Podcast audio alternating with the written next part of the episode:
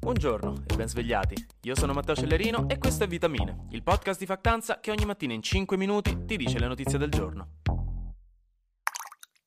si è scoperta una gigantesca inchiesta sulla condizione degli uiguri, la minoranza musulmana in Cina, nella regione dello Xinjiang, per cui la comunità internazionale da anni denuncia una situazione di genocidio, di carcerazioni di massa e di torture ai danni proprio della minoranza, perché musulmana è considerata sovversiva dell'ordine sociale. La Cina, come suo solito, aveva sempre negato, però stavolta è arrivata una montagna di dati provenienti direttamente dai computer interni della polizia dello Xinjiang, presi da alcuni hacker, condivisi con uno studioso tedesco e quindi inviati inviati a 14 testate internazionali come BBC, Le Monde e L'Espresso che mostrerebbero segni inequivocabili che quegli edifici non sono strutture rieducative come dicono le autorità cinesi, ma veri e propri campi di prigionia.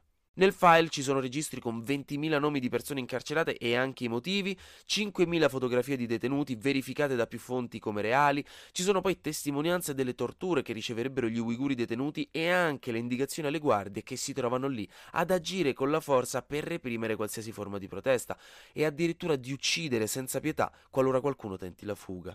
Una situazione da film horror che confermerebbe le accuse portate avanti negli anni e metterebbe la Cina stavolta in una posizione nuova in cui potrebbe essere chiamata a rispondere di quanto sta succedendo con vere prove davanti. Tutto questo viene alla luce proprio quando l'alto commissario per i diritti umani dell'ONU sta per fare visita alla Cina. Immaginatevi il disagio che ci sarà tra i diplomatici negli ascensori. Poi, giusto per non farci mancare nulla, Cina e Russia hanno compiuto un'esercitazione militare aerea congiunta in Asia orientale, quando Joe Biden si trovava in Giappone per partecipare a una riunione del Quad l'alleanza tra Australia, Stati Uniti, Giappone e India proprio per fortificare l'area Indo-Pacifica in funzione anticinese. Quindi quello della Cina è un messaggio bello forte, un livello di passivo-aggressivo che compete con la conquilina che sposta i piatti sporchi che non hai lavato da tre giorni dal lavello alla tua scrivania e poi parte per le vacanze di Natale. Negli Stati Uniti c'è stato l'ennesimo massacro, incredibilmente evitabile, a cui la risposta non può più essere che cosa assurda non ci posso credere. Credeteci come, perché è chiaro ormai che si tratta di un problema profondissimo e sistemico. Ieri nella cittadina di Uvalde, in Texas, uno dei paesi con il maggior numero di armi vendute e possedute ogni anno, un diciottenne è entrato in una scuola elementare, elementare, e ha ucciso 19 bambini e un insegnante.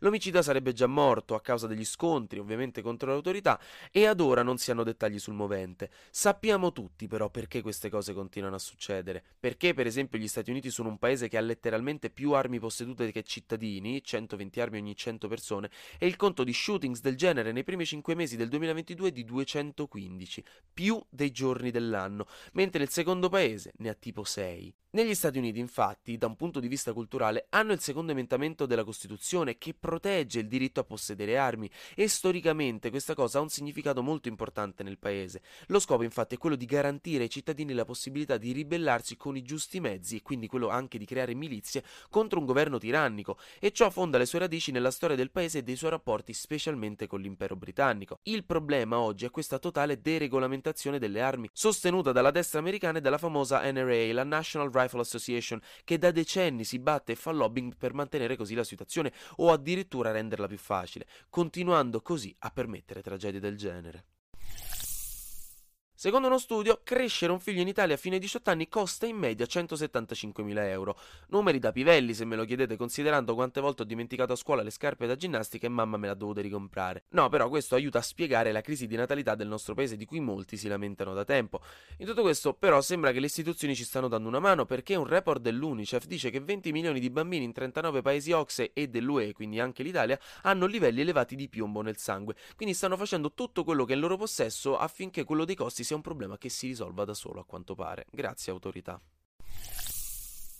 Tre flash news. La Chiesa scozzese ha approvato il matrimonio tra persone dello stesso genere, una svolta epocale, mentre la Chiesa cattolica in Italia Matteo Renzi, leader del partito Italia Viva, raccoglierà firme per un referendum per abolire il reddito di cittadinanza, mentre sul monkeypox abbiamo circa 190 casi in giro per il mondo, di cui 6 in Italia e il primo riconosciuto in Lombardia, ma l'OMS ci tranquillizza dicendo che bloccare i focolai è possibile. Tutti i casi per ora sono lievi e praticamente non ce n'è nessuno sopra i 50 anni, grazie al vaccino del vaiolo che hanno ricevuto all'epoca loro, che sarà stato probabilmente tipo fine 800, giù di lì. Infine, per tenervi aggiornati sulla cultura pop, che è un attimo poi che è ufficialmente a essere vecchi che non sapete più che cosa piace ai giovani, è uscito il trailer del nuovo film di Thor, Love and Thunder. Ve lo metto in caption, se vi piacciono i film Marvel. Il cattivo è interpretato da Christian Bale e solo dalle foto sembra stratosferico, ma magari sono io biased perché lo adoro come attore. mi farete sapere. Anche oggi grazie per aver ascoltato Vitamine. Noi ci sentiamo domani perché sarà successo di sicuro qualcosa di nuovo e io avrò ancora qualcos'altro da dirvi. Buona giornata.